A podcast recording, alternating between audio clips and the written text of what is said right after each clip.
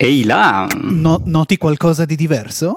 Noto che hai una bellissima maglia di Equanime innanzitutto. Ma no, non noti, che, che ti, non noti che quanto ti... spazio c'è tra la mia pancia e, e la, e la maglia dicendo, e che ti sfina nonostante non sia nera, quindi vuol dire che ma sei dimagrito. Caspiterina, la tua, die- la tua dieta, cioè la dieta che tu hai pagato e mi è passato sotto banco, funziona benissimo. Non diciamolo troppe volte. Devi magari ringraziare la tua dietologa. Ciao la dietologa di Fabio.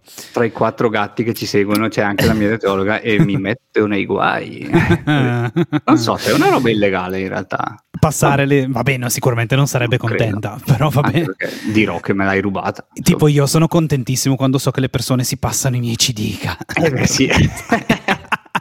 Ah, va sì. Bene, è proprio così. Allora iniziamo. Allora devo dire che ti ho già chiamato Fabio una volta e non lo devo fare perché oggi abbiamo un ospite che è tuo omonimo, un bifabio così. S- si chiama Befeldo anche lui. Esatto, no, tra l'altro penso che tu sia l'unica volta negli ultimi dieci anni che mi chiami Fabio.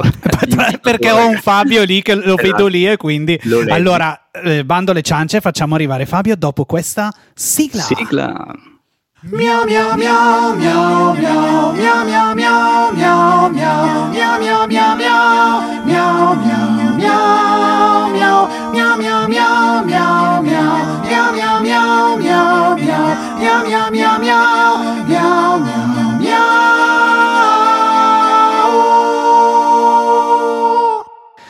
Eccoci qua, dico sempre eccoci qua dopo la sigla, mi sono reso conto, ma non okay, riesco a non farlo. È un nuovo motto alla, alla, alla Mike Buongiorno. Esatto, ah, eccoci qua famiglie. Eh, ciao caro Fabio Dalceri, benvenuto nel podcast di cui tutti parlano. Ciao ragazzi, ciao, grazie dell'invito. Come state? Coco.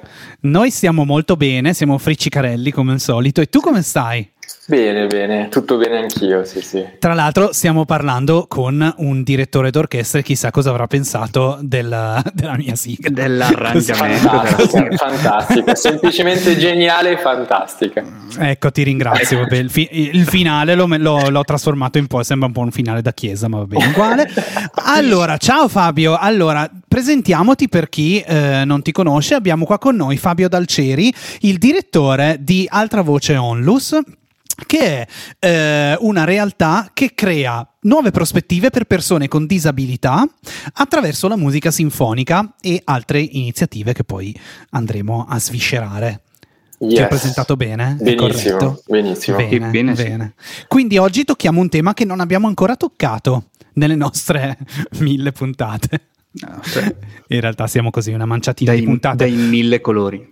E tocchiamo questo tema che è ehm, sempre è sempre importante perché in Italia siamo sempre eh, così, riusciamo a essere sempre magicamente anni luce indietro su tutto, ma scopriremo se la pensa come noi il nostro ospite.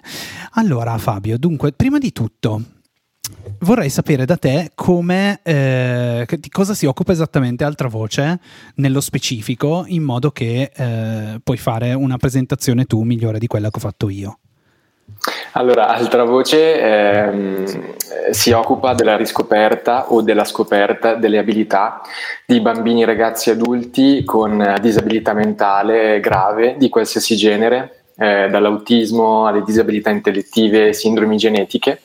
Lo facciamo attraverso prima un percorso educativo riabilitativo musicale con eh, la musica sinfonica, con gli strumenti veri, eh, con delle prospettive che diventano poi molto molto concrete eh, qualche anno dopo, e, eh, quindi più o meno dal quarto anno in poi, con eh, l'orchestra sinfonica e eh, da tre anni a questa parte Eh, si è avviato, abbiamo avviato anche in, in via sperimentale un, uh, un progetto occupazionale che si chiama Vengo Io, e um, quello che facciamo è eh, renderci utili come persone con disabilità e senza disabilità eh, al territorio, alle imprese, ai cittadini, e quindi eh, prospettive anche occupazionali per i nostri ragazzi che ormai sono diventati grandi. Ok, ok, quindi è un percorso come se fosse un, un'accademia, una scuola, è, è, è possibile dire questa cosa? Ottima domanda, in realtà noi usiamo la musica eh, ma non siamo una scuola di musica, e questo so che è difficile da associare così in modo spontaneo.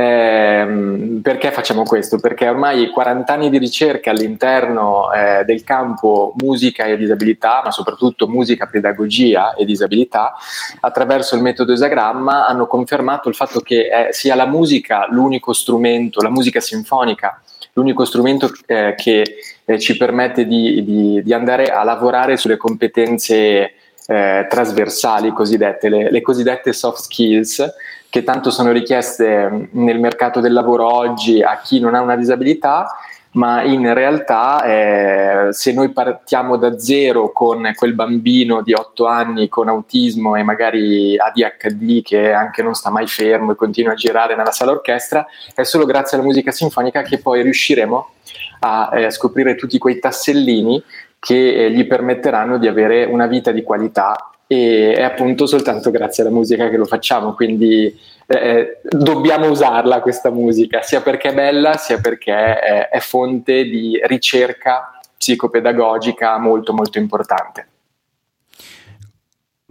Quindi eh, utilizzate la musica sinfonica vera. Quindi cioè non, è, non, so, esatto. non sono cose così semplici tipo le scale o queste cose. Eh, sì, non usiamo musiche semplici, eh, come dire, le musiche bambinesche, chiamiamole così. Eh, okay. Non so se ve lo ricordate, tra l'altro sarete cresciuti anche voi con eh, quel rimasuglio del pirata Poppò, che c'era sì. il, il gioco sì. eh, no, no, non ve lo ricordate. Come no, il pirata sì, Poppò eh, esatto, nella botte sicura, sicura. Eh, esatto. Se gli buchi il Poppò, vabbè, quella esatto quello lì è, potrebbe essere, potrebbe essere il, come dire, l'emblema della musica semplice, della sì. musica infantile, no? E sì. c'era una caterva di musica fatta così. Eh. Eh, soprattutto viene utilizzata eh, appunto con i nostri ragazzi, magari in diversi ambiti che non sto qui a elencare, eh, ma è una musica, come dire, completamente inutile se non a un intrattenimento, e invece con la musica sinfonica si riesce a costruire proprio pensiero eh, e si riesce a far progredire, a evolvere ehm, l'identificazione, insomma, del ragazzo con disabilità nei confronti di se stesso, nei confronti degli altri, del gruppo di lavoro.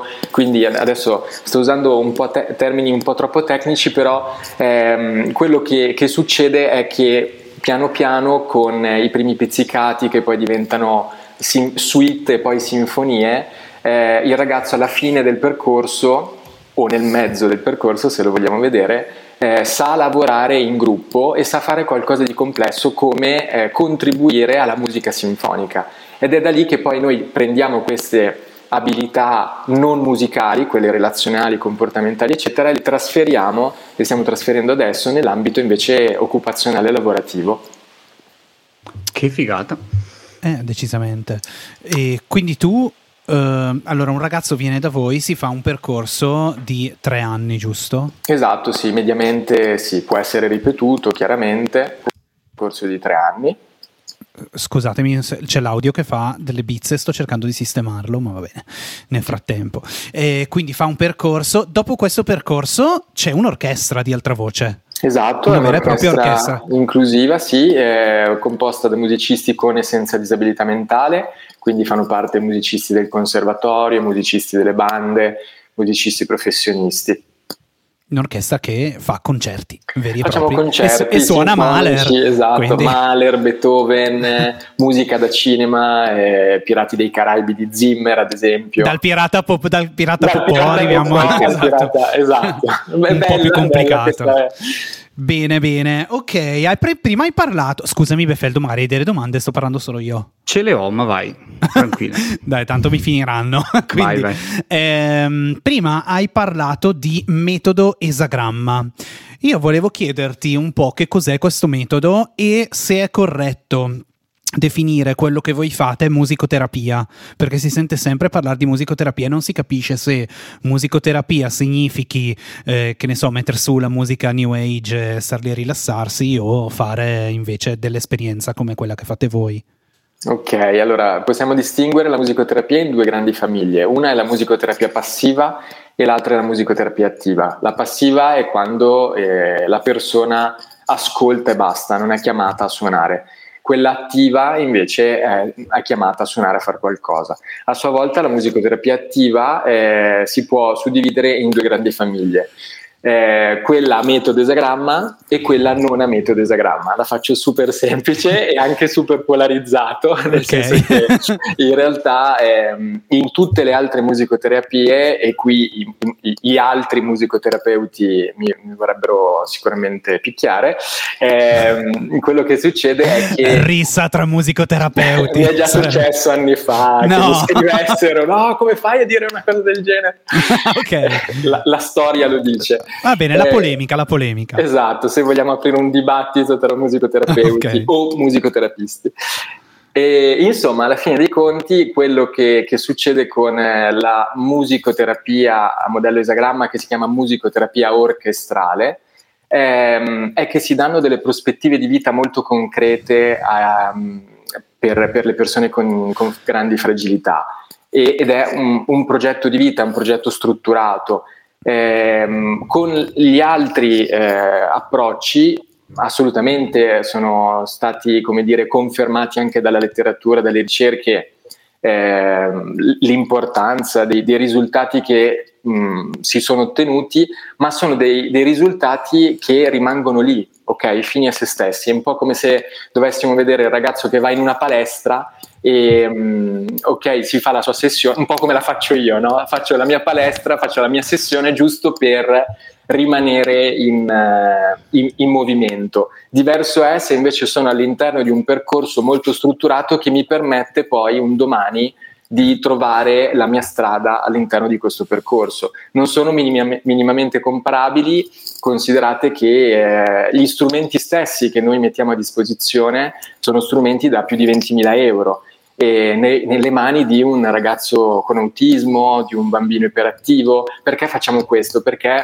eh, tutto parte dalla fiducia e eh, all'interno della della metodologia esagramma ehm, tutto è appunto strutturato secondo un universo. La cosa interessante è che ehm, tutte le ricerche che abbiamo continuato a fare in questo periodo eh, ci, ci stanno permettendo di capire che ci si può spostare dall'ambito musicale e andare sull'ambito occupazionale lavorativo, e quindi sulla quotidianità ancora Ehm, diciamo ancora con un impatto ancora più forte di prima. Eh, in questi quaranta anni di ricerca nel metodo esagramma eh, si è visto come la persona con disabilità mentale, una volta che mh, finiva la musica, eh, portava nella sua quotidianità tutto quello che aveva imparato a livello appunto relazionale, eccetera, e quindi i genitori eh, raccontavano proprio di, di questi episodi, e si vedeva, si è visto nelle varie ricerche, eh, questo, questo matching, no? Tra il racconto dell'equipe che raccontava del ragazzo all'interno della musica e il racconto del genitore che diceva ah ma fa questa cosa perché eh, allora ha imparato a farla nell'amb- nell'ambito orchestrale sinfonico. Eh, ebbene adesso ci potrebbe essere, c'è un'evoluzione anche in questo, in questo senso.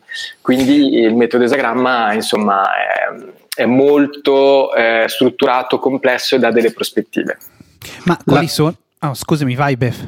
La cosa molto bella da profano e da esterno è che secondo me eh, tutte le cose che hai detto evidenziano un approccio eh, super moderno, perché non, non so se è il termine giusto, pie- pietistico, cioè nel senso verso la persona con disabilità, dandole, come dicevi tu, una responsabilità, nel senso che eh, gli strumenti sono strumenti veri, la musica è musica vera, ehm, quindi secondo me è proprio bello per quello, nel senso ci si rende conto che eh, sono son, son persone e, e, e, non, e, e non solo magari pazienti come, come in, altri, in altre epoche si sono pensati.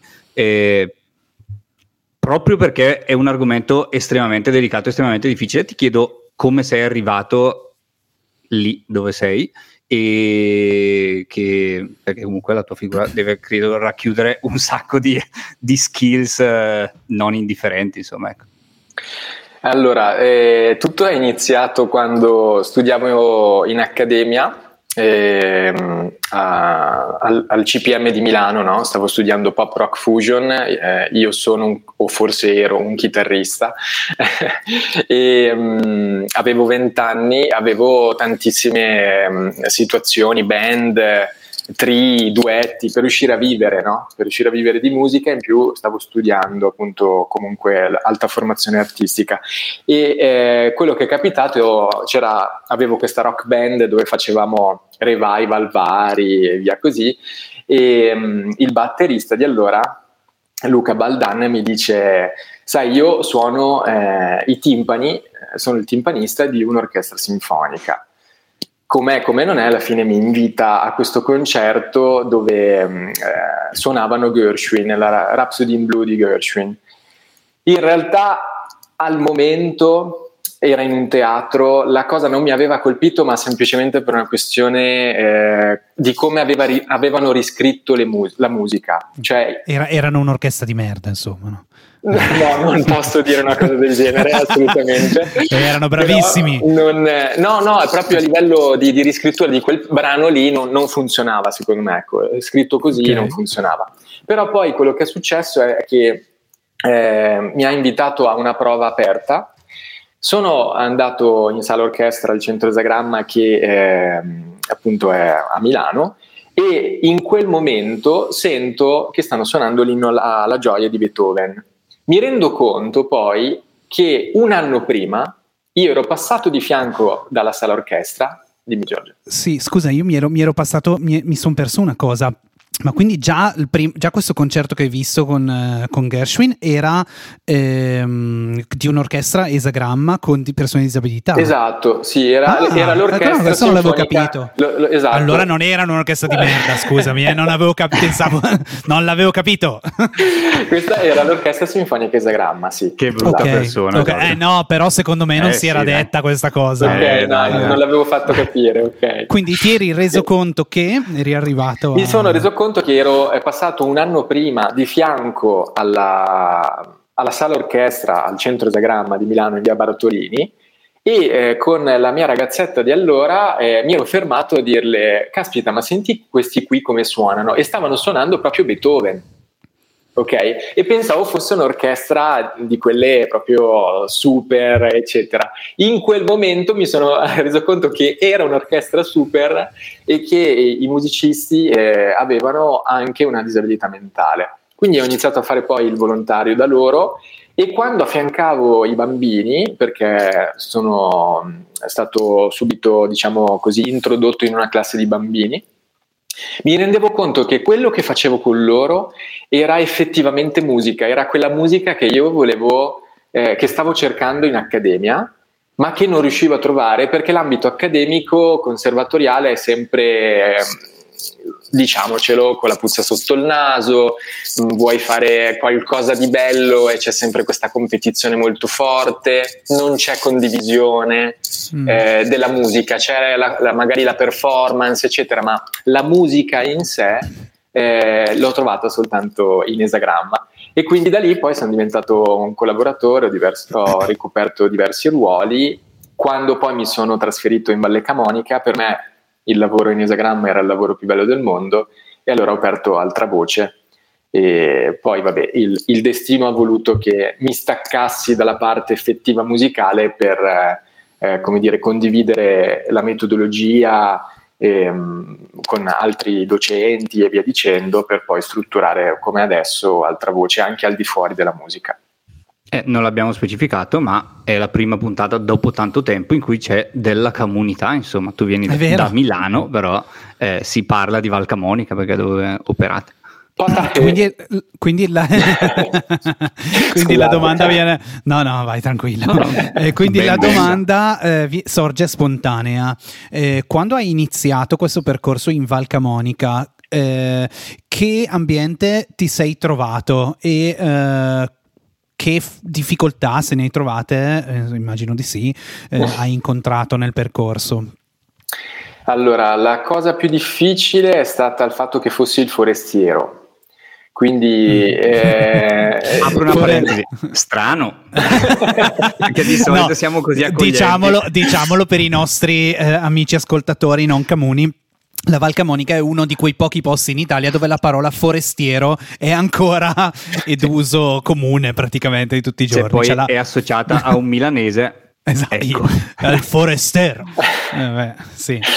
E il dato di fatto è che in realtà poi non, non si è fermato alla valle la difficoltà, nel senso che quando poi eh, insieme a, all'inizio eh, c'erano dei genitori, oltre che a dei, ad altri collaboratori, eh, per l'apertura dell'associazione ehm, era, era andato a Brescia da dei consulenti che si occupavano di sociale e di no profit, eccetera. E quando gli avevo raccontato l'idea di aprire Altra Voce fatta in quel modo, dicevano: ma no, ma cosa stai lì? Anche lì la questione del... del come dire, della, dello stigma anche camuno, purtroppo. Ma figurati se in valle una cosa del genere funziona, ma va, ma insomma, alla fine ero uscito da quel primissimo incontro dove in realtà cercavo un appoggio, un supporto anche tecnico, mi avevano smontato da un punto di vista morale, però eh, avevo sentito che non c'erano in realtà delle competenze dall'altra parte, quindi insomma non mi ha toccato più di tanto la cosa. La cosa difficile è stata anche far capire che una persona giovane, allora avevo venticinque anni, ehm, potesse essere utile a, ai figli dei genitori con disabilità, cosa che ad esempio mi è successo l'altro giorno di incontrare un, diciamo così, sì, è nell'ambito imprenditoriale, un consulente d'impresa che ha ventisei anni, e lui mi diceva che affianca eh, imprenditori che fatturano almeno un milione di euro, no? E, e, e lui è d'aiuto a questi imprenditori per uscire dal pantano. E gli dicevo: ma non hai trovato difficoltà in, questo te- in questi termini? Cioè, non ti facevano pesare che il fatto che hai ventisei anni? E lui diceva: ma sai che no, e sai che il nostro pri- la nostra punta di diamante della squadra dell'azienda ha ventidue anni e affianca aziende ah, stramilionarie e fa raggiungere successi. Quindi insomma il, il dato di fatto è che la questione dell'età sicuramente è stata um, una delle problematiche, semplicemente per il fatto che sei sempre il ragazzo, no? Quindi ancora adesso mi danno del ragazzo, ho quasi quaranta anni, e quindi tu dici... È, è una ma cosa sì, molto, eh, ragazzi, molto dai. Itali- è una cosa molto italiana questa, nel senso, se vai in giro per l'Europa, un venticinquenne diciamo che è già un, un ometto, e invece per noi è... è... Sì, sì, è una tendenza che sta un po' cambiando forse, eh? Quello che dicevi proprio poco fa su questo ragazzo lo dimostra.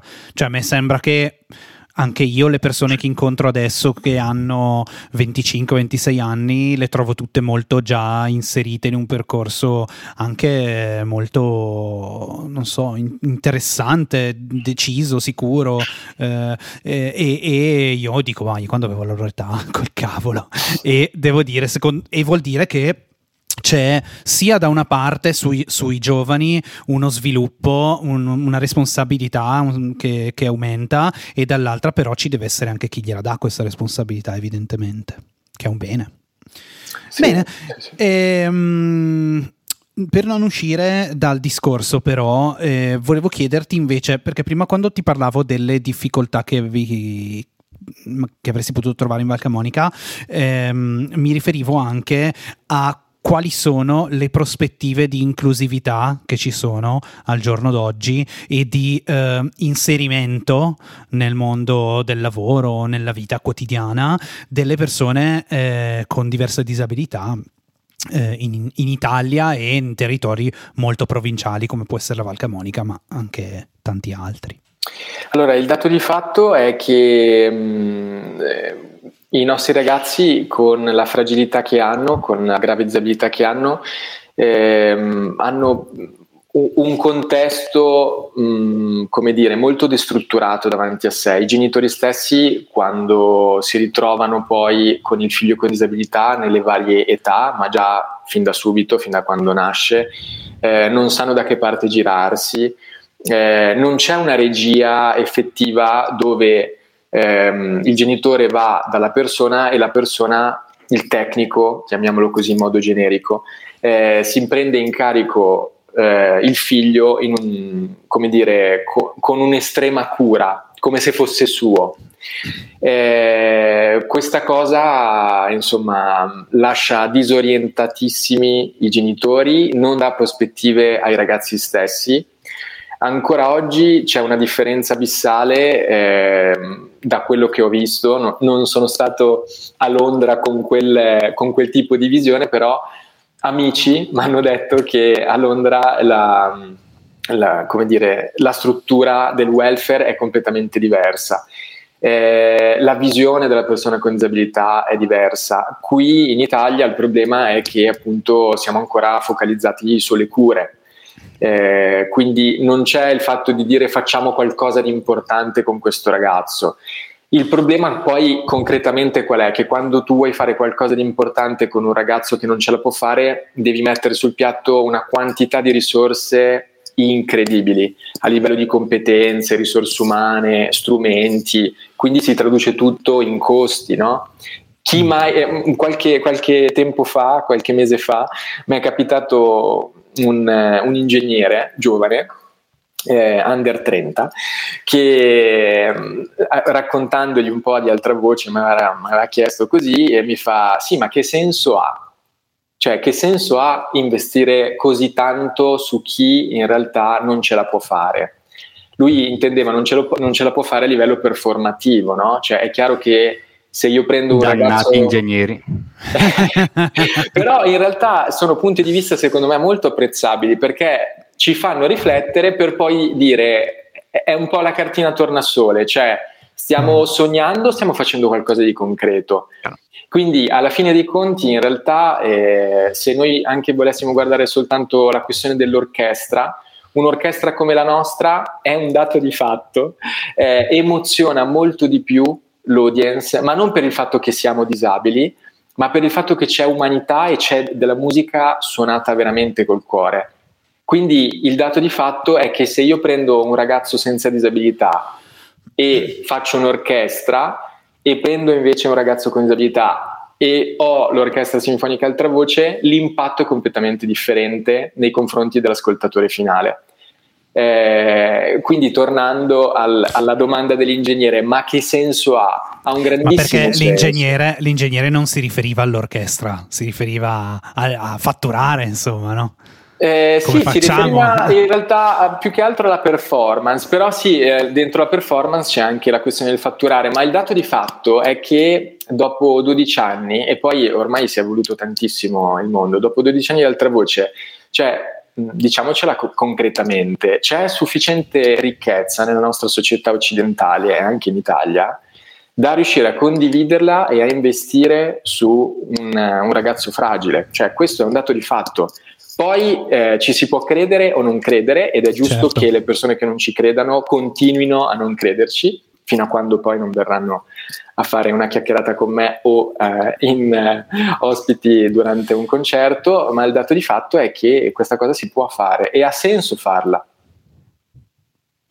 Beh, anche sì, perché comunque ehm, cioè, ass- la, la, la cosa secondo me che è stupefacente per il, l'ascoltatore che si approccia ad un concerto vostro è che eh, magari l'approccio può essere prevenuto, però poi si accorge che probabilmente state facendo fare e state facendo cose che lui non, non ha neanche idea di cosa siano, e quello, cioè, è comunque esatto, musica, esatto. Quindi è un campo estremamente difficile, non, ehm, e secondo me questo vale Al, in barba quell'ingegnere, insomma, eh, che comunque è parzialmente giustificato dal fatto che una visione ingegneristica dell'arte ti dirà anche: ma cosa spendi i soldi per un'orchestra? Per un'orchestra nel duemila, in generale, nel duemilaventitré che ci sono Esatto.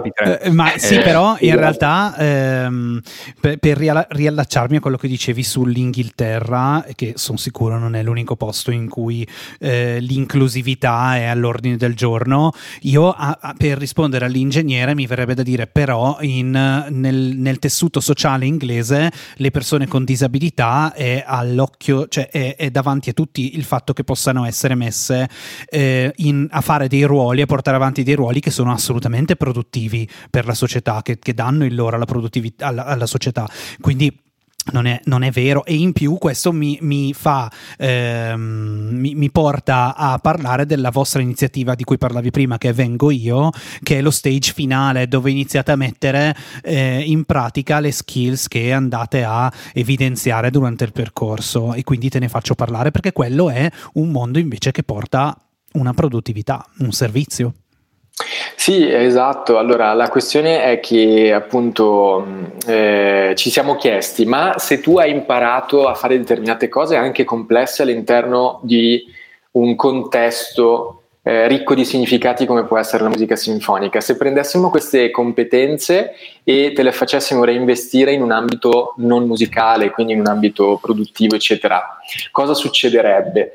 Eh, beh, a- alla fine dopo mh, i- questi primi anni di sperimentazione la, il dato di fatto è che ehm, la persona con disabilità, quando riceve degli strumenti d'eccellenza e anche dei momenti importanti nella sua vita vissuti veramente autenticamente, e strumenti d'eccellenza intendo mh, tecniche di brainstorming, il calendario, Eh, come, ce lo, come lo può avere un manager, lo può avere anche una persona con, con autismo. Pensiamo, adesso mi, mi collego un attimo a una questione un po' tecnica, nella A B A, nell'analisi comportamentale applicata, uno dei, degli approcci che viene utilizzato eh, per dare una continuità temporale nella testa di chi ha un autismo è eh, avere una programmazione della giornata, no? E sì. Se tu guardi il risultato finale di questa programmazione è la stessa che ha un manager, ok? La differenza qual è? È che nell'A B A o comunque in generale l'approccio è ancora bambinesco e quindi la grafica è bambinesca, e invece la, il manager utilizza Google Calendar, utilizza iCal di Apple.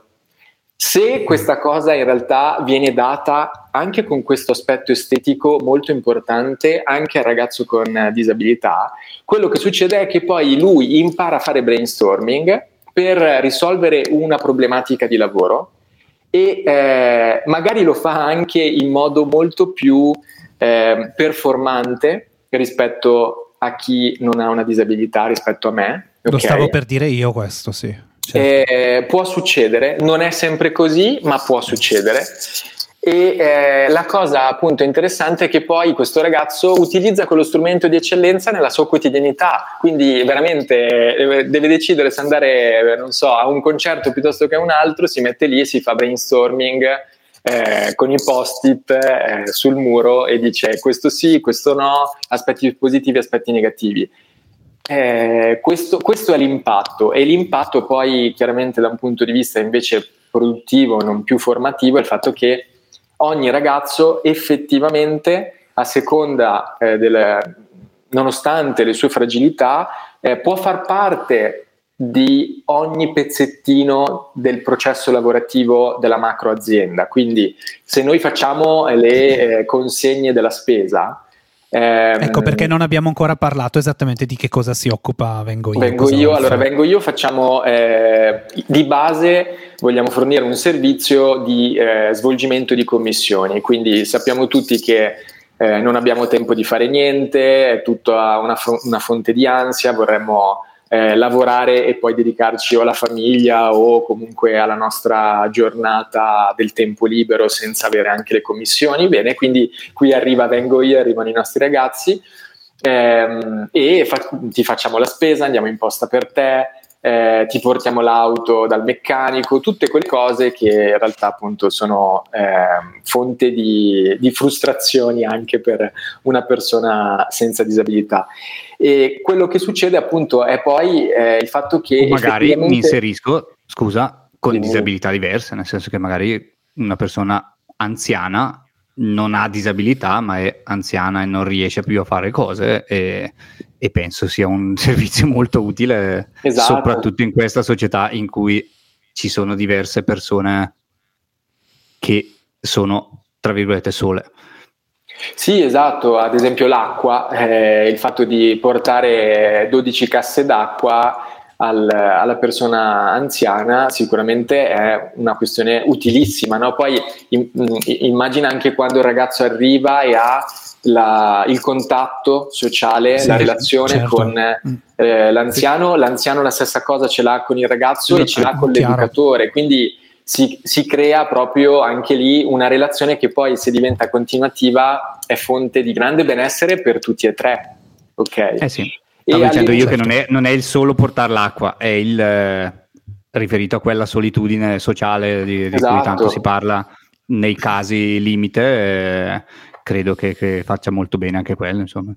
Sì, sì, sì, eh, sì, si genera un virtuosismo, ed è per questo che noi poi in realtà ci rivolgiamo tanto in questa parte alle aziende, agli imprenditori, ehm, con una campagna specifica eh, dove abbiamo eh, Franco e Andrea Antonello dei Bambini delle Fate, i famosi influencer, e dove riusciamo appunto a, a creare questa sinergia tra, tra il mondo dell'impresa, il no profit e i, i nostri ragazzi, e le famiglie dei nostri ragazzi, di modo che questa cosa sia fattibile. Quindi prima dicevo c'è un processo di lavoro, quindi arriva il messaggino su WhatsApp: mi fate la spesa? Il ragazzo, anche se ha una cerebrolesione, potrà approcciare e rispondere eh, al WhatsApp, e quindi essere utile all'interno di questo processo. Poi magari manderà due WhatsApp in una mattinata, non è un problema, cioè piuttosto che averlo parcheggiato a, a fare attività, a fare i lavoretti, averlo certo. che fa due eh, attività super utili, e, e in, all'interno di questo risultato noi ci prefiggiamo di, di formarlo, no? Quindi oggi saranno due WhatsApp, domani saranno dieci, ben venga, questo è l'obiettivo. Certo. Ecco che poi il cerchio si chiude, e, e poi effettivamente si vivono le stesse emozioni, le stesse visioni, gli stessi obiettivi. Questo. Certo, anche perché ci sono dipendenti Bello. statali che fanno molto meno. Cioè, no, però cioè, no, senza una... parlare male della gente, eh, però ci sono un paio di uffici postali dove vi, vi porterei volentieri, ecco, qua attorno a me. Il dato allora... fatto, guarda che è veramente così, eh, ragazzi, cioè, c'è I, poco I, da eh, c- eh sì, da come no, cioè, è così, è così. Basta, basta guardare, guarda. Ehm, dunque dicevo che prima hai nominato eh, così di passaggio i Bambini delle Fate, e, e hai dato per scontato che i nostri ascoltatori conoscessero perché hanno una rilevanza social, però se vuoi un attimo andare a raccontare anche come è nata la vostra, la vostra collaborazione, in cosa consiste. Sì, allora noi abbiamo incontrato Franco nel duemiladiciotto e poi abbiamo visto che eh, la visione in comune rispetto alle prospettive che vogliamo dare ai nostri ragazzi è la stessa, nel senso che lui ha fatto questa cosa con suo figlio, che è Franco Antonello, è quel papà che eh, secondo me assomiglia un po' a Ligabue. Eh, non so se voi vedete. Ah, basta, adesso, adesso sono però... convinto che abbiano capito tutti a caso. Ah, ma sì, quello che assomiglia a Ligabue, dai. E sì, però c'è sempre piano con gli insulti che non esatto, qui adesso chi è a favore di Vasco? Eh, si scherza, si scherza. Alla fine dei conti, eh, lui che cosa ha fatto quando gli è nato Andrea? Si è scontrato contro eh, quel eh, quel welfare sociale eh, italiano che, di cui parlava un poco fa, cioè Eh, zero prospettive, zero investimenti sulla persona, solo cura e via dicendo. Lui ha potuto permetterselo, il fatto di investire tantissimi fondi eh, nei confronti di Andrea, e abbiamo visto dove è arrivato Andrea. Eh, è arrivato ad essere, nel, nel suo caso, ok, è diventato un influencer, eh, lo si vede lavorare proprio, è diventato un autore. Eh, se la stessa cosa la si applica a tutte le altre persone con disabilità, il risultato eh, è lo stesso, nel senso che ognuno può veramente raggiungere il proprio successo, che non deve essere per forza chiaramente un successo mediatico, eh, mediatico, non deve essere un successo immediato, cioè Andrea per arrivare a questi risultati ha avuto a disposizione risorse enormi anche a livello di risorse umane e eh, tanti anni a disposizione, no? E quindi insomma la partnership è nata proprio per il fatto che abbiamo la stessa visione, e la cosa bellissima secondo me è che con i Bambini delle Fate restituiamo alle imprese quel pezzo che a loro manca. Eh, le imprese non sono per adesso in grado effettivamente di includere ragazzi con disabilità mentale grave all'interno delle, delle loro squadre di lavoro. Per adesso noi non chiediamo questa cosa all'imprenditore, chiediamo invece di eh, aumentare la sua, resp- la, la sua reputazione sociale, la, la responsabilità sociale d'impresa, che è un tassellino molto importante all'interno del, del bilancio eh, dell'azienda, e eh, dall'altra parte lo fa sul territorio, sul suo territorio, sui ragazzi che abitano il nostro territorio. E quindi il cerchio si chiude, cioè Eh, non è più una donazione che l'impresa fa a, a noi, eh, finalizzata ai nostri ragazzi, ma è un ritorno da parte dell'impresa di questa, eh, di, di, di questa collaborazione, no? Di questa compartecipazione. Non dico di più perché eh, voglio no, poi beh, che certo. l'imprenditore e l'imprenditrice di turno possa chiamarmi, insomma, anzi, se ci, se ci stanno ascoltando re, sappiate che vi regalerò un'esperienza che non avete mai provato prima nella vostra vita, si chiama esperienza sinfonica e non vi dico altro. Che io ho fatto, che io ho fatto ed è bellissimo, quindi invito tutti ad andare a trovare Fabio ad Altra Voce. E peraltro, se vogliamo dire anche un po' brevemente dove ti si può trovare, dove si può trovare Altra Voce su, sul web. Sì, allora eh, sicuramente altravoce punto it, eh, poi mh, Facebook, Altra Voce Onlus, Instagram, e, mh, e poi c'è Vengo Io consegne punto it, che è invece la web app su cui eh, si può chiedere la commissione, lo svolgimento della commissione. Ok, ok. Mi è venuta in mente una domanda eh, che spero non sia sciocca, eh, ma te la faccio lo stesso, tanto di cose sciocche ne dico tante.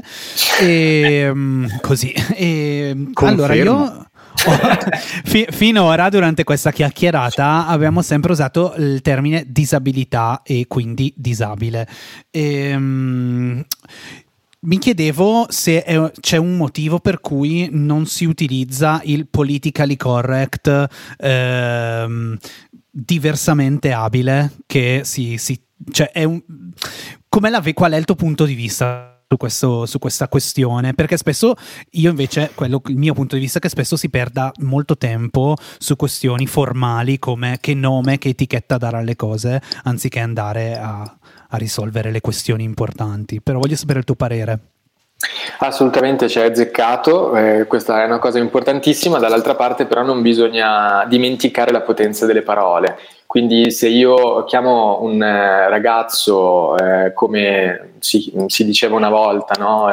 Si diceva ah, l'handicappato, che in realtà ancora mh, tante persone oggi eh, chiamano così i nostri ragazzi, ancora oggi, sì. eh, vado proprio a dare un'immagine completamente distorta di quello che può essere quella persona e la vado a rinchiudere eh, nei suoi limiti e, e in una visione veramente assurda, no? E se la chiamo invece persona con disabilità si, è sicuramente meglio. Eh, dal mio punto di vista questa cosa ha mh, un impatto sulle nostre menti, quindi se inizio a chiamare il ragazzo, se devo proprio descrivere la sua condizione, persona con disabilità, è neanche più disabile, ma persona con... sarà sicuramente meglio per la mia mente perché lo, lo eh, valorizzerà mh, di, per quello che è, cioè una persona. E da lì poi si possono, possono nascere e nascono sicuramente tantissimi discorsi a favore di quel ragazzo e poi anche a favore eh, tuo, nel senso che alla fine dei conti poi vivi una quotidianità che sicuramente è di qualità anche tu stesso, ecco. Mm. Apri gli occhi. Eh, ti, ah, ma, io, eh, sì. Sì, sì, sì, sì. Ma questa è una è un tipo di mh, è un tipo di retaggio che, che l'Italia si porta dietro, ma non so, io parlo dell'Italia perché conosco quella. Ehm c'è quello che voi fate, la, la presenza di un'associazione come la vostra, eh, dal tuo punto di vista può anche essere educativo per le persone che non hanno eh, a che fare nel proprio quotidiano con eh, persone che hanno disabilità? Assolutamente sì, e, in questi termini tecnicamente parliamo di sensibilizzazione. Eh, infatti noi scriviamo uno o due articoli alla settimana sul nostro blog, che poi pubblichiamo anche su Facebook eccetera, dove parliamo di disabilità in diversi termini, quindi sia contatto con la musica, quello che succede nel mondo, nel lavoro e via dicendo. Eh, le manovre di educazione, ovvero di sensibilizzazione del, del, del pubblico, eh, sono manovre che richiedono decenni e tantissimo impegno, sia a livello appunto di, di, di ore che finanziario eccetera. Eh, mi ricordo eh, quando ero piccolo io, io abitavo in, in periferia a Milano e mh, a un certo punto mi ricordo che c'è stato un cambio epocale della, della città, perché se prima c'erano delle cartacce per terra ed era sempre tutto sporco, poi a un certo punto la cosa è cambiata completamente e ehm, la città era pulita. Non è stato, ma adesso chiaramente... è, to- è tornata è tornata alle cartacce, adesso te lo posso assicurare, è tornata alle cartacce. Quindi, sì, è da basta, un po' vedi che, che se però sa- sì, scusami se ti ho interrotto, però questo è interessante, è un discorso interessante, perché è come se ehm, una volta che si eh, è raggiunta un certo livello di sensibilizzazione, ehm, poi si tenda a dire ok, questa cosa è stata eh, è nostra, ce l'abbiamo nel sacco, bon, adesso le persone sono educate. E in realtà eh, se poi molli su questo, su un, questo discorso, come può essere tanto altro, penso che ne so all'utilizzo del, dei, de, de, de, dei condom per eh, prevenire le malattie sessualmente tra- trasmissibili o altri problemi, eh, finché c'è una campagna di sensibilizzazione si ottengono poi dei risultati, ma bisogna anche stare attenti a non mollare mai. Sì, sì, assolutamente, bisogna continuare a, eh, ad agire proprio. In realtà poi alla fine succede che si agisce tutti insieme eh, verso quel, quell'unico obiettivo, macro obiettivo. Eh, sicuramente non siamo non, adesso Milano non sarà a, agli stessi livelli di sporcizia per cui era eh, quando ero piccolo io trent'anni fa. Eh, che cosa è cambiato lì? Che avevano fatto una mega campagna, ma proprio gigante, nei confronti del, eh, di, di non buttare, poi avevano stru- non buttare cartacee per terra, avevano strutturato degli interventi molto molto rigidi, ad esempio con i vigili e, e via dicendo. Quindi sono andati su più fronti, ad agire su più fronti. Il risultato finale è stato che effettivamente poi tra regole, leggi e sensibilizzazione, ok, la cosa aveva funzionato. Questo è, un, è una parte importante che richiede tantissimo impegno. Sì. E eh... giusto, perché si parla di impegno e quindi arrivo anche a un impegno istituzionale. Che rapporto avete con le istituzioni e vi hanno agevolato, creato problemi? Tan tan tan tan. Allora, Beh, il... adesso de- decidi tu quanto vuoi esporti, eh? Vedi un po' tu. Vado giù a gamba tesa, no? Allora, sarò diplomatico, ma dicendo la verità, perché va detta. La questione del pubblico è che eh, purtroppo eh, chi ricopre cariche pubbliche, parlo in generale, ehm, come dire, non deve performare nello stesso modo in cui performa l'imprenditore. No? Quindi se la stessa cosa che fa chi ha una carica pubblica la facesse un imprenditore, eh, l'azienda chiuderebbe.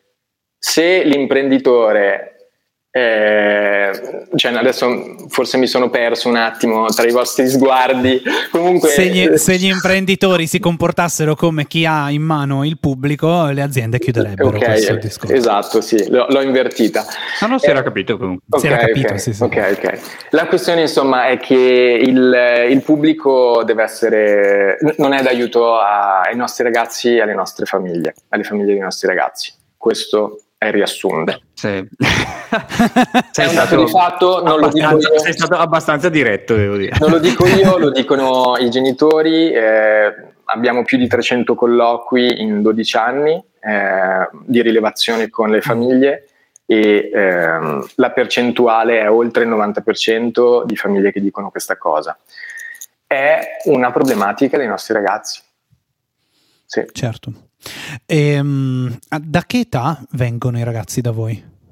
Allora, eh, dagli otto anni in su eh, facciamo, organizziamo gruppi da mh, più o meno per fasce d'età, quindi otto dodici anni, tredici diciassette e dai diciotto anni in su. Nel progetto occupazionale possono entrare ragazzi già dai sedici anni, perché alcuni finiscono la scuola un pochino prima, quindi si ritrovano nel disorientamento mh, generale già a, a quell'età lì.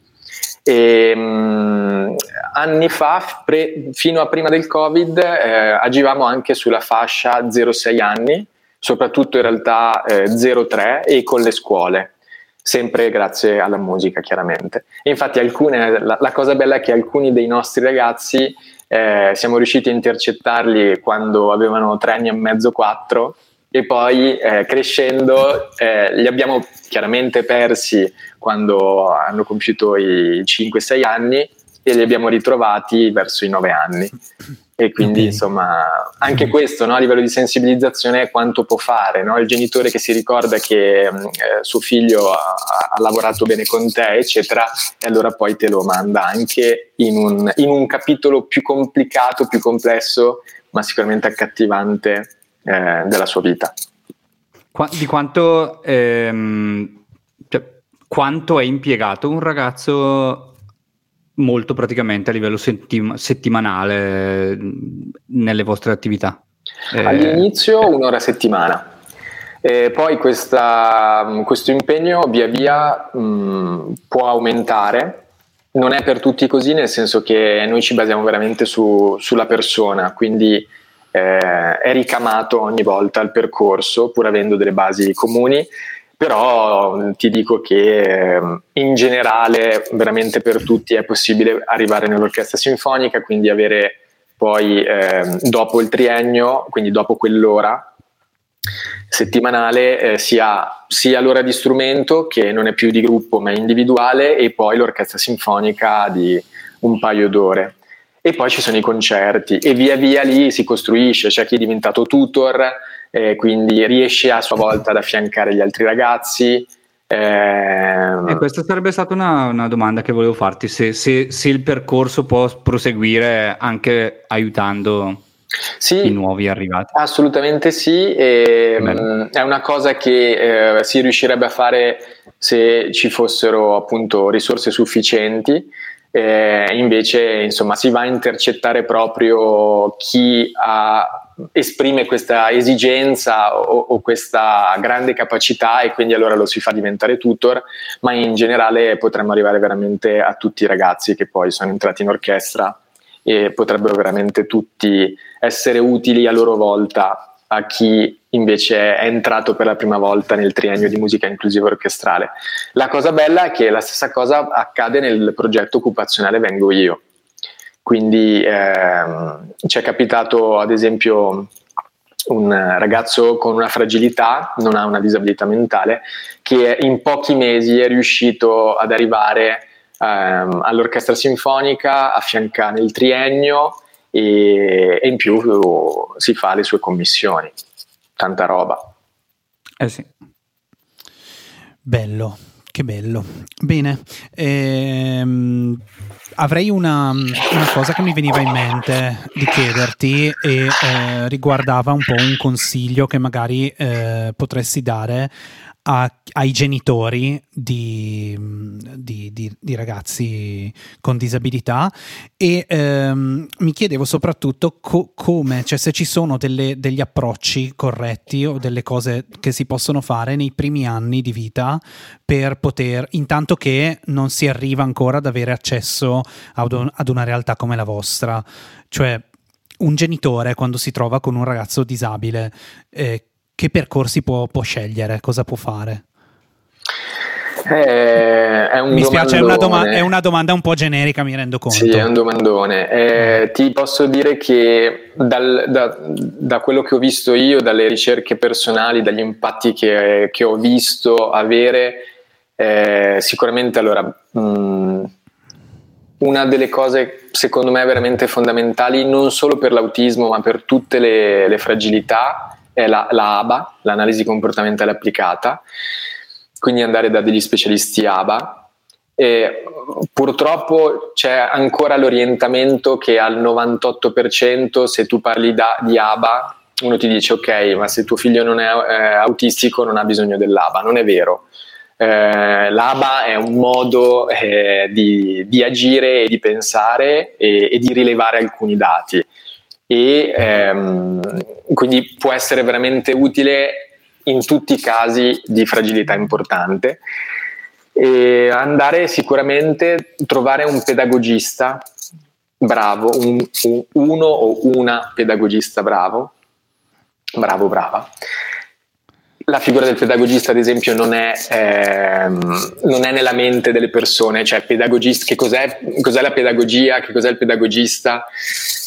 Cercatelo, trovatelo. Sicuramente servono persone che eh, si prendono, prendano cura dei, dei, dei propri figli come se fossero veramente loro. Quindi il pubblico questa cosa non riesce a farla perché il tecnico, l'assistente sociale eccetera ha tantissimi casi a cui stare dietro e non potrà mai eh, dare quella cura, eh, quel pensiero, quella progettualità che il ragazzo, di cui il ragazzo ha bisogno. Quindi per forza di cose eh, bisogna andare sul privato. Chiaro è che non si può fare di tutta l'erba un fascio e quindi automaticamente se si trovano delle figure educative che possono essere insegnanti, educatori e via dicendo, bra- che, che si vedono in risonanza, che si sentono, assolutamente fare una squadra con queste persone. Il grosso problema secondo me anche ehm, sentendo testimonianze di persone a me vicine che lavorano in cooperative con disabili è che... Eh, spesso l'approccio delle famiglie cambia anche a livello di ehm, cioè non voglio fare un discorso mh, è un discorso sen- particolare Fa, fallo cioè, e poi dopo livello, decideremo eh, culturale, nel senso che eh, se una famiglia è culturalmente preparata chiaramente avrà più, prob- più pro- probabilità il il ragazzo o la ragazza eh, di essere assistito in maniera migliore, nel senso mi raccontavano di casi in cui tutto ciò che si faceva in eh, cooperativa veniva clamorosamente distrutto quando tornava a casa il ragazzo, semplicemente veniva trattato, come dicevo prima, eh, un po' alla vecchia, come eh, da metter lì e, cioè passami il discorso mh, l'angioletto, così, il dono del cielo, ah, quella roba lì pietistica, per cui però non lo consideri una persona, insomma, ecco. E quindi sì. Eh... sì sì esatto, ci può essere una, magari una cooperativa in sé molto strutturata eccetera eccetera, ma poi alla fine il ragazzo va con un educatore eh, che non crede nel ragazzo eh, e quindi il dato di fatto eh, è che la cosa non funziona, così come ci può essere invece l'educatore che ci crede così tanto, la cooperativa organizzatissima e riesce ad avere risultati nel lavoro quotidiano, ma poi torna a casa e tutto questo viene distrutto perché il, il genitore non è coinvolto all'interno del, del processo e dell'agire. Assolutamente, sì, sì, sì. È una cosa molto complessa che si riesce a fare soltanto se si è molto, molto uniti e se si fa tanto, tanto squadra. Per quello dicevo che secondo me dovessero mai aiutarvi anche un po' le istituzioni e il pubblico magari sarebbe così un po' meglio. Tan, tan, tan, tan. Care istituzioni che ci ascoltate, la voglia. Va bene. Allora Fabio, grazie mille, io credo, spero di aver, di averti, di aver coperto tutto, eh, tutti gli argomenti che fanno parte del mondo di Altra Voce, e grazie mille. Grazie per, a voi, per è stato essere venuto a parlare piacere. Di questa cosa interessantissima e, e buon lavoro con tutto quello che fate, con tutti i vostri progetti bellissimi. Anche a voi, buona continuazione, e devo dire a tutti che il, il titolo, il podcast di cui tutti parlano è una genialata incredibile. Guarda, ci siamo, tirati la, ci siamo tirati la zappa sui piedi, maledizione. Avremmo dovuto eh, chiamarlo il contrario e vedere cosa succedeva. Eh, vabbè. Così, se la vi, se la vi. Allora, è stato bellissimo. Io stavo quasi per chiudere la registrazione senza mandare la sigla, ma invece lo facciamo invece perché mandiamo. Me ne sono ricordato. Di conseguenza, bravissimo. Sigla. Sigla.